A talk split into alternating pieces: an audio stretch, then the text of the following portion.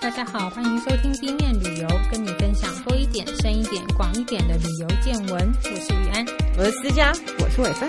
好，我们这一集要继续来讲关于求爱的，因为实在太复杂，蛮可爱的啦。其实想一想，很有趣啦。嗯、就是人类就是要求爱了，不管因为这样才能繁衍下去。人还是。动物的一种，是可是因为不同的文化，我觉得衍生出这种这么多的变化，太有趣了，就是、真的是不容易啊！嗯、要营造出来那个罗曼蒂克的 方式不太一样哦。是好，那我们讲到泰国，嗯，嗯，泰国呢，在泰北，他们那时候去听到一个故事，觉得很有趣，就是。撩妹这件事情，撩妹不容易啊！对对对，其实各国都有各种不同的撩妹方式，讲说还会点点点，然后减脂。对。那像泰北那边，他们是男生会弹一种乐器，嗯，叫做啪，其实是用椰壳做的，嗯，做琴声，然后会有那个三条弦，对，三条弦。我看过，对，呃，应该说。呃，琴筒的地方是椰壳啦，那琴身是木头，嗯、然后三条弦，然后用手拨这样子。嗯、那一般我们知道的琴啊，它要共鸣，它需要比如说像胡琴要蒙蛇皮啦，然后小提琴他们会做成一个共鸣箱。嗯嗯。那这个乐器你看它是用椰壳，它并没有把它蒙起来，对，所以它是用身体共鸣。哦。所以它弹的时候那个琴声，要夹紧。呃，没有，它是靠在胸前。就是它是你想想看，拿吉他，但是位置高一点，嗯，然后那个那个野可的部分是靠着胸前，然后靠着你的这样移动，让它的声音有共鸣，好特别哦，嗯，然后那个声音听起来确实蛮朦胧的，就是不是不是太大声，嗯，因为它的那个共鸣的位置不是向外嘛，哦哦，它是向里面，对，因为你一般看乐器的共鸣的位置是向外，它不是，它是向里面，所以那个听起来。那个声音听起来真的是还闷闷的，嗯，蛮我我会我会用蛮温柔的声音去形容它啦。Okay, 对、嗯、呀，从心里倾泻而出的乐声，你看我就是没有 get 到，我说闷闷的，天哪！然后呢，因为这个乐器不好弹。嗯，然后会弹，而且弹得好的人又不多，嗯，所以会弹这个琴的人呢，大家就觉得说他是一个很勤勉、认真练习的人.所以应该基本上是个不错的人。是，可是他们就是在弹的时候呢，女生如果坐在旁边听，那声音很小嘛，嗯。要靠近一点，是不是听不清楚啊，就会有一点脸红心跳的距离，就越靠越近，越靠越近。对，就是告诉我们说，原来在以前玩 band 的人就比较容易撩妹。哦，的确是，现在也是啊。不过在台北，他们搭讪还有另外一个方式，就是借个火。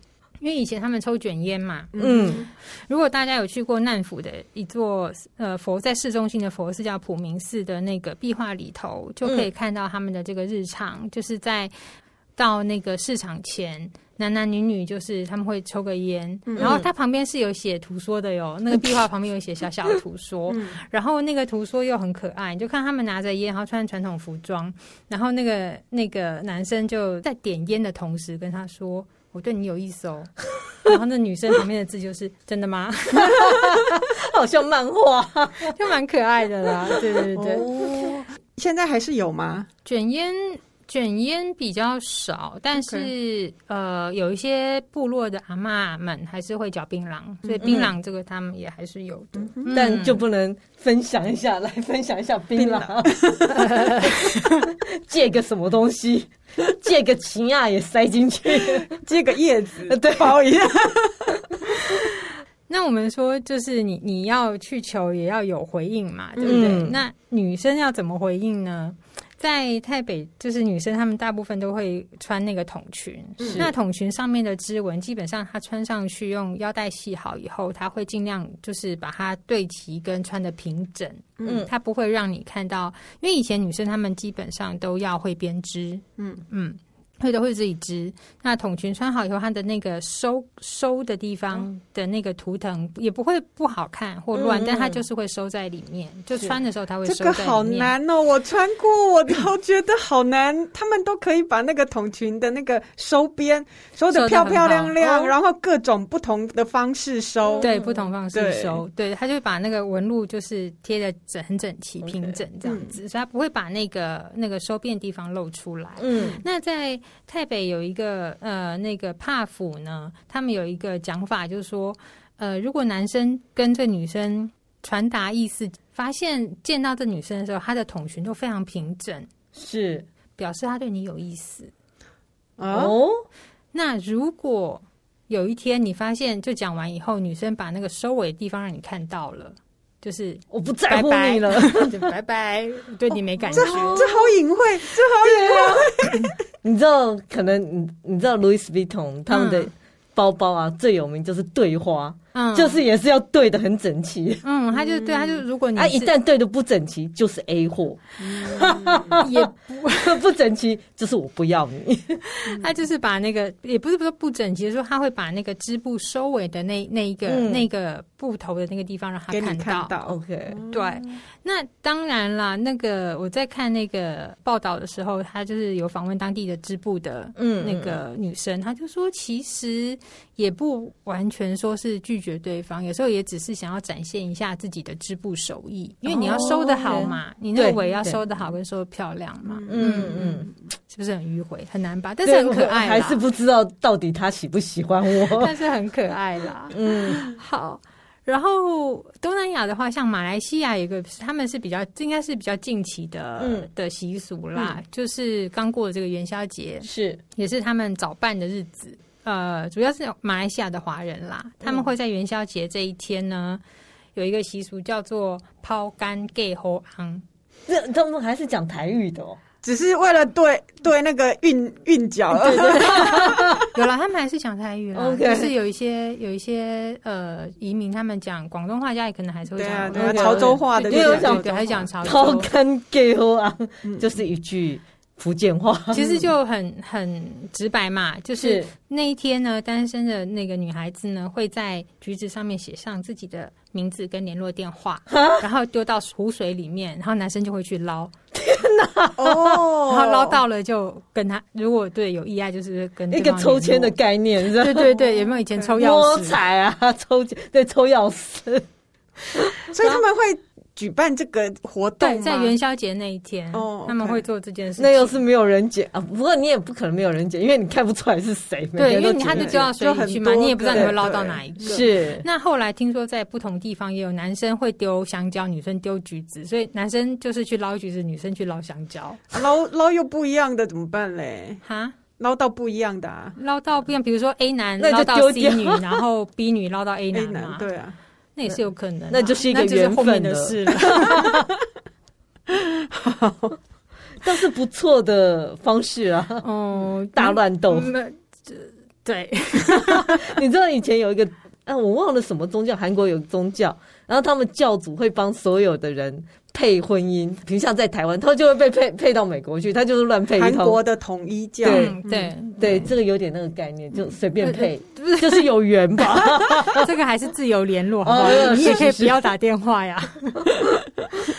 好，然后再往北一点，那越南，嗯，越南北越他们就是民族很多嘛，嗯，然后其中有一个赫蒙族呢。他们会趁新年的时候用拍屁股的方式示爱，性骚扰。对，那个嗯，小朋友不要学哦。对，拍屁股太过分。他们其实是说，在新年的时候啊，他们就大家会很盛装，穿着传统服装，然后到市中心或是县中心聚集嘛。嗯，然后他们就会有一些，比如说玩扔扔沙包啊、拔河啦，然后就抢球啊、对唱情歌，就是他们有很多民俗活动在进行这样子。那在进行的当中呢，呃，有时候你音乐放着就跳跳跳，男生就会用先用眼睛向喜欢女生示意，OK。然后如果那个女生呢也也也收到了，她也用眼神回他，嗯。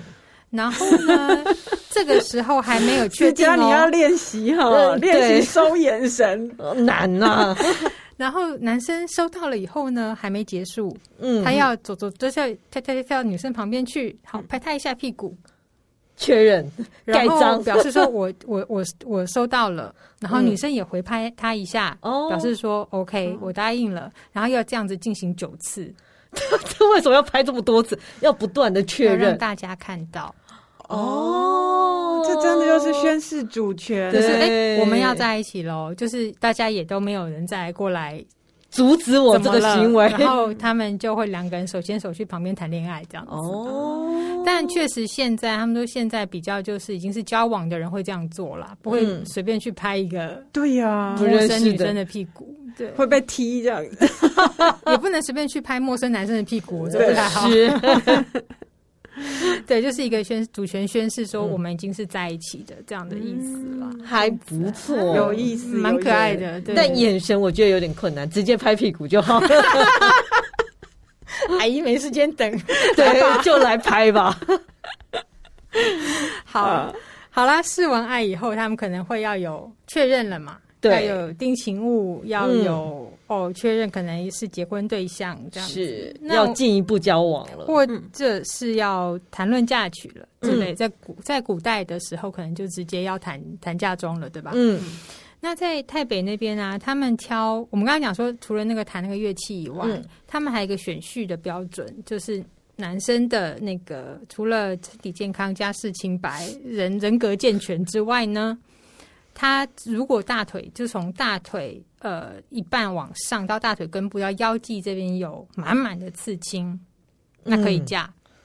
哦、欸，很可怕、欸，因为那边刺青很痛啊。对啊，所以他们就说这么痛你都可以忍耐，表示你是一个有担当、有肩膀的男人。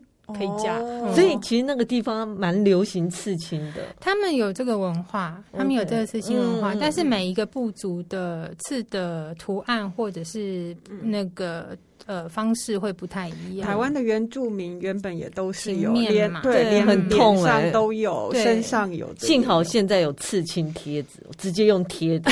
对，如果你去去清迈看到那个泼水节或者水灯节游行，他们有一些要做装扮的时候，那些就是画上去的。那不，聪明啊，不是真的刺，但是还是有一些年纪比较大的老人。所以现在那个你刚刚讲的这个挑选。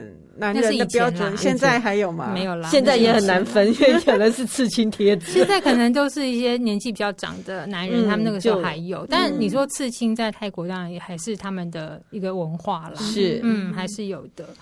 那我们说这是挑婿嘛？那挑挑媳妇呢？挑媳妇会怎么挑？就是要勤，做大好身子。还要勤奋工作。我想我们做泰国料理的时候，很重要的一个基本功就是要倒那个酱料，咚咚咚咚咚。对，所以他要去听你倒酱料的声音，哦，是声音，听你倒的声音，你倒声音跟节奏要非常的沉稳跟稳定，你不可以不。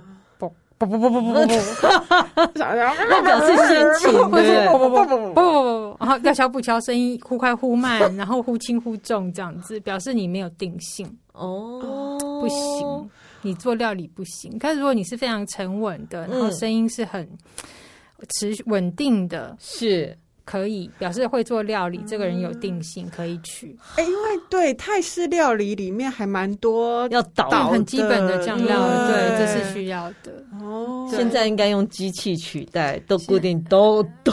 没有，其实他们在家如果自己要自己做的话，他们还是会有。所以你去市场还是可以买得到那个斧跟那个那个那个刀刀的口感和搅烂的口感是不一样的。所以媳呃，就是可能未婚妻。到那个男方家就要负责抖一下，让妈妈听一下。不晓得他们现在你负责煮饭状况怎么样？但是有时候去参加料理教室或者什么，他们也会提到这件事情啊，这、嗯、是蛮有趣的。是，对啊。那非洲呢？非洲我呃有一个还蛮有趣的习俗，嗯，然后我觉得现在应该是很多人会特地去这个地方看他们在做这件事。他大概是在奈吉利亚查德尼日这一带，叫做沃塔贝部落。他们是一个游牧民族嘛，所以他会不断的在这个呃，就是查德啊、尼日、奈吉利亚这边，就是呃移来移去。然后最近的一次这个活动是二零二零年九月举办的。通常这个活动是在雨季过后，大概九月，然后为期大概一个礼拜。然后是怎样的？就是男性选美，男性选美啊？对啊，因为我们一般都会讲女生选美，然后这个地方是男性选美，就是女生当评审，然后男生在那边不断的跳舞啊，弄得很漂亮，哦，好棒哦！对对对呀，是不是因为他们是母系社会吗？其实是没有这么讲，他们只有在讲说是因为他们呃第一次结婚的时候都是很年轻的，嗯，然后年轻的都是爸爸妈妈安排的，嗯，然后这一次是他们可以自己选，然后选这个男生，然后我一旦选中这个男生，我就可以跟他在一起。然后，甚至于我已婚也可以，就是一个太旧换新的概念，太掉我以前的丈夫换新的丈夫，或者未婚的也可以。其实有在研究，有文化学家去研究说，嗯，什么叫做美？嗯，然后发现说，嗯，原来非洲人认为的美跟我们一般认为的也一样，就是他们喜欢高的、瘦的、牙齿好的、身体强壮的。嗯，那只是他们表现的方式不一样，比如像说。在呃，他之所以会变得非常的受欢迎，呃，就是光光很多人去看，就是这些男生会极尽所能的打扮自己，嗯，就像选美一样嘛。嗯、那女生要高就穿高跟鞋，他们要高，他们是戴头饰，OK，鸵鸟毛的头饰，哦、所以你可以看到他戴很漂亮的头饰。然后要牙齿好，眼睛大。啊，女生用化妆嘛，他们也化妆，嗯、他就用黑色的涂眼呃眼线。嗯，跟涂黑色的口红，表示牙齿很白，就是眼睛很大。有一阵很流行那个什么熏熏妆，有一点那个样子。然后他们希望脸小要瘦，所以他也会，他就会故意呃，在鼻子这边画一道白色的线，强调我的脸鼻子很长，脸很瘦，然后整个脸会涂成红色的。凸显我脸部的特色，嗯，所以就是有很多的装饰，然后他也希望说是脸部要对称，五官对称，一般来讲都是基本基本，他们会觉得这是美的基本，所以他会在脸上点很多点点，让你更注意到他脸部是这么的对称。哦，然后身体强壮就是跳舞嘛，嗯，所以他会一直跳，一直跳，跳好几个小时。然后为了让人家注意，他会带很多珠珠的装饰，然后上下跳动，然后就会咚咚咚咚咚，就很有趣，然后让别人注意到他。嗯哼，他们一跳会跳好几个小时，然后女生就会这样东看西看，东看西看，看到喜欢的，嗯、最后他就可以选择跟他在一起。那他们有说用什么方式去确定他要评审吗？对，对对，其实没有，没有呃，其实就是一堆人在那边跳舞啊，然后、嗯、呃，不过人数相当多。其实这个我要搭北。部落目前的人数大概有十六万到二十万，嗯、啊，每年这个活动大概有几百人到几千人，嗯、然后就会一群人在那边跳跳跳，啊，女生就在东看西看，然后看到喜欢的就私下，哎，对，就约了，哦、并不是有一个 champion 这样，对，没有，没有，嗯，并没有第一名可以选任何人。不过光看他们那个舞跟那个装饰，应该就蛮有趣的。是，然后很多人也会对于这样的男性选美觉得很好玩。嗯嗯嗯，确实跟我们。印象中的那个不太一样，然后也的确他们。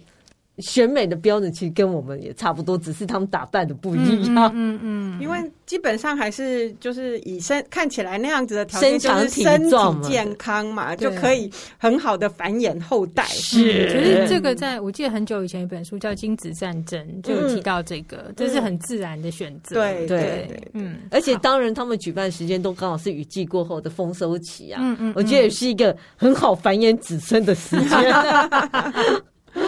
好，那这样选了以后呢？其实有一些文化是不是只有说对方 OK 就 OK？嗯，还有他背后的老丈人啊、岳母啊，对，听说斐济这边就有自己的一套方式，嗯、对吧？对，因为我觉得。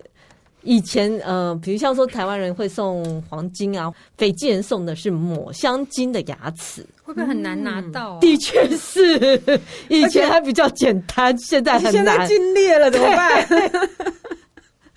娶不到老婆了，好贵啊！我还听说一个抹香鲸的牙齿要几百美金到几千美金，嗯、几千美金哎，吓死了！所以那时候是表示，因为他很难拿到，所以表示他有这个勇气或力量。他们觉得，因为。斐济毕竟是一个呃，属于是在海上讨生活的，嗯嗯、所以他会觉得这个东西是很神圣的，带、嗯、有圣灵、呃、在里面，然后可以保佑大家。然后如果我可以拿到这东西送给我的藏人，其实有点像是聘礼这种感觉。嗯，然后藏人也会比较安心把它交给我。嗯，然后这个习俗从以前到现在到今日。都还在实施中，所以他们常常会提到说这个牙齿超级贵，因为就是像伟芬讲禁裂，对对，怎么办？所以有些会是父母，哎，当初他不是老丈人拿到了吗？然后他们如果生小孩，这个会留给妈妈嘛，妈妈就会留给小孩说，啊，你可以拿这个送给他。变成要记得，反而变成传家的一个信物。嗯、但如果你有两个儿子，嗯、另外一个就要去买了啊，买可是禁裂买得到，就以前还是有啊。哦，有人对，还是会留下来。对，但很贵。嗯、就像我讲，嗯、一颗有人甚至于讲说，他要花三个月的薪水才买得起一颗。哇！对，非常的辛苦啊！对对，然后他的，而且还不是给新娘，也是给老丈人。对呀。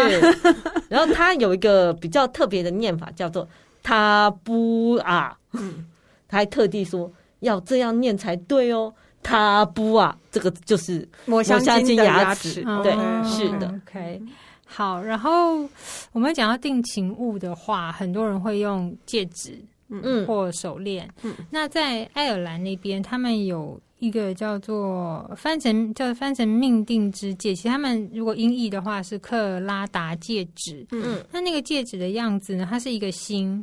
一个爱心的样子，然后上面有皇冠，然后旁边是有手捧着那个心，嗯、也是手环，就是你环的地方是手，然后手就环着那颗心这样子。嗯、那其实它那个意义代表着友谊、爱跟忠诚。嗯，那也表示说我向你双手奉上我的心，并且冠带爱情。嗯，对，那定情戒，对，定情戒。然后这个戒指呢，其实听说最早他制作这个戒指是在爱尔兰的高威。这个地方它有很多的那个嗯记录跟传说，嗯，那比较跟爱情贴近的一个说法呢，是当初在高威的一个一位银匠叫做 Richard Joyce，嗯，他在大概一六七五年左右的时候，在前往西印度群岛途中被阿尔及利亚的海盗俘虏并奴役，嗯，然后后来卖给一位摩尔人的金匠。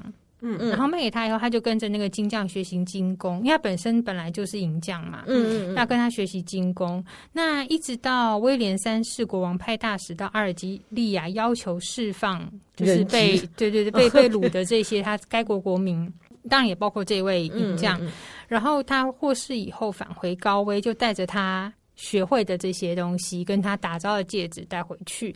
那他那当时打下来的那个形式的样子。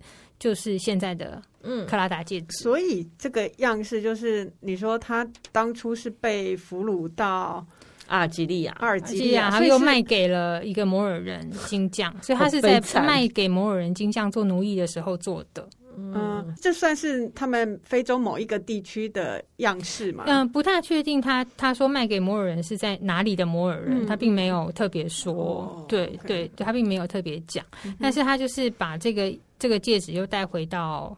爱尔兰带回高威，嗯嗯、那为什么大家会知道是他呢？因为他们在考古上就有找到那个戒指上面有金匠的名字、嗯、或他的名字的缩写，哦、才会知道。因为后来并不只是他会做这个嘛，你样子出来大家都会做，嗯、所以那个时候他们也有找到其他金匠的名字在上面，所以他们就这样推论说，这个戒指应该就是从爱尔兰高威那个时候出来的。嗯、对，但是其实这个戒指也蛮。蛮有趣的，你说它是一个新皇冠跟手嘛，是所以它同时代表爱情跟友谊。哦，OK，对。嗯嗯、那如果说你是要怎么戴呢？如果你是未婚，戴在右手，心形心的样子向外，表示要把心送出去嘛。你心向外，表示你是单身。哦、是。那你心形向自己，表示有爱，已经有爱人了。嗯。那订婚的人呢，会戴在左手。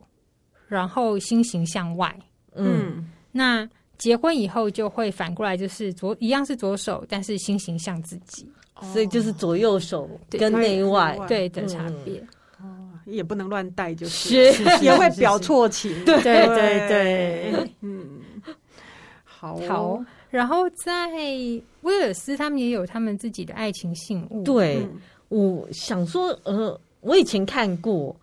很大一个木头的汤匙挂在墙壁上，有时候你去造访一些欧洲人的家，他会放一个很大雕刻很漂亮的汤匙放在墙壁上。后来我才知道，哦，原来这是威尔斯的一个爱情信物，叫 Love Spoon。嗯哼，其实它最早的历史是一六六七年。之所以这样讲，是因为有一个呃，在威尔斯的国立博物馆里面有一只这一只汤匙，它最早就是一六六七年。可是相信在之前就已经有这样的习俗。嗯，最呃，当初应该就是送给呃太太。然后表示说，我们你来要来我家做羹汤了，但应该后来就变成装饰用哦。然后相当的漂亮，因为它会在上面刻很多东西。其实，在十七世纪，有人认为这个是有种订婚戒指的感觉，就是我送给你这个是代表一个订婚戒指。嗯，然后他，我觉得还蛮好玩的是，除了告白追求之外，他们也觉得这个汤匙有 mix。and blend 的意思就是我们两个家庭要混合在一起，我们就 blend 在一起。对，所以呃，意义是还蛮好的。然后它上面的图案也很多，因为有些越刻越复杂，通常是木木头做的。然后里面有一个比较有趣的图案，我觉得可以介绍一下，就是一个笼子里面有种子啊，几颗就代表。我们我希望我们将来可以有几个小孩，现在压力好大。对，那个怎么这么多？然后可能磕错了之类的，请少磕几颗之类的。然后还有一些比较常见的，像是钟是代表婚姻，然后马蹄铁是代表幸运，嗯，然后还有像是轮子代表是我会为你工作，我会努力的支持你，嗯，然后像锁是代表安心、安全感，说我给你一个新家。还有像毛是代表稳定的爱，所以事实上也有人讲这个木汤匙的来源已经很不可考，因为你会常常看到毛，也有人会觉得这是以前航海的人的习惯传下来的，嗯、这个是还不是太确定，但有人是这样推测。嗯，那同时威尔斯的情人节还有另外一个是一月二十五号，嗯哼，叫圣德温文节，实在是很难念。然后在这一天是大概是威尔斯西南部的人庆祝的，很有点像凄美的爱情故事嘛。哦，他就是很久以前是威尔斯国王的二十四个女儿里面最漂亮的一个。嗯，然后她当初爱上一个男生，她爸爸。就说不行，你不可以嫁给他。我已经帮你安排了其他的婚姻了。然后她就很伤心，然后在睡前就祈祷说：“啊，请让我忘了那个男生吧。”嗯，结果我跟你讲，人不能乱祈祷，因为天使就来了。嗯，然后天使就把那个男生他喜欢那个男生就冰冻起来，都饿。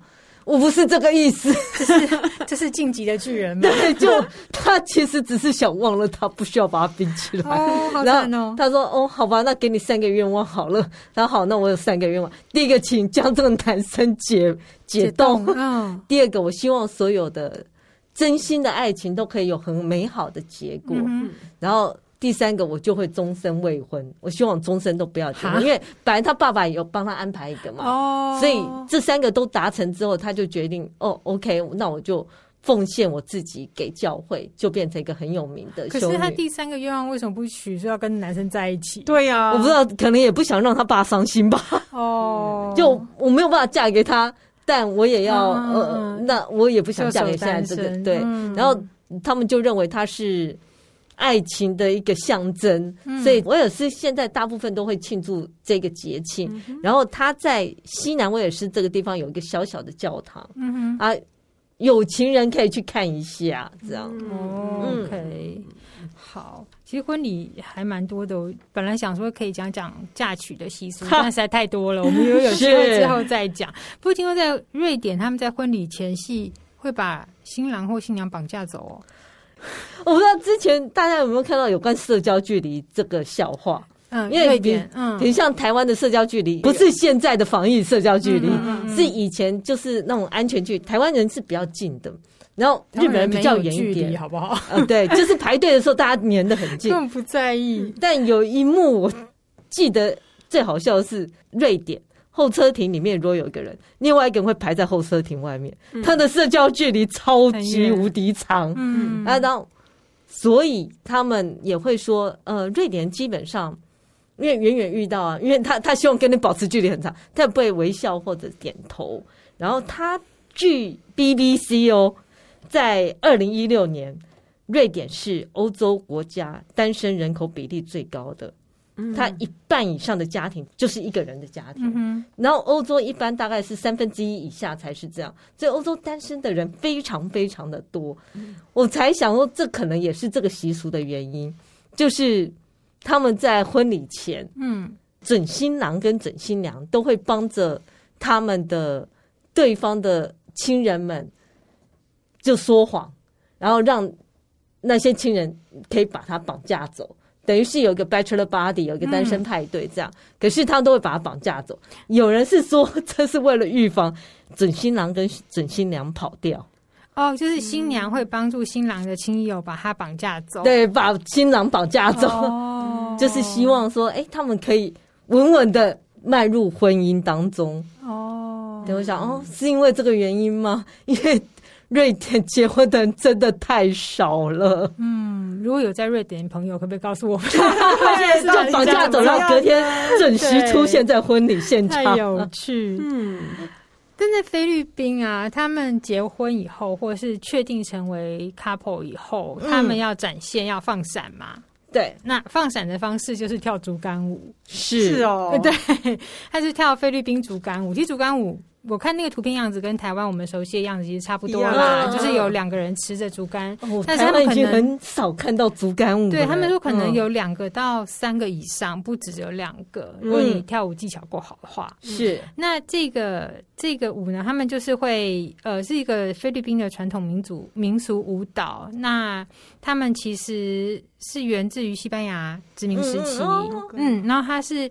他的音乐是用西班牙的音乐哦，可是传统的那个主干是是 菲律宾，就是也是一个 brand，对，然后用他的快快节奏的音乐去跳舞。那这个舞的名字叫做 Tinikling，嗯。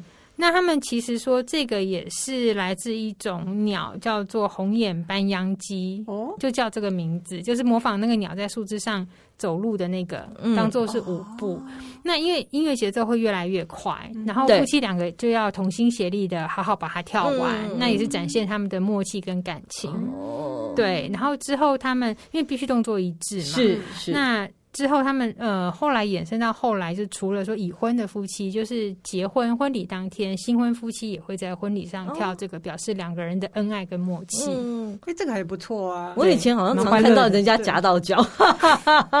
那为了结婚练习，要练要练习，要练习，是真的。这就跟关系一样，要练习啊。是，对啊，所以是蛮不错的活动。对，婚礼上的好活动。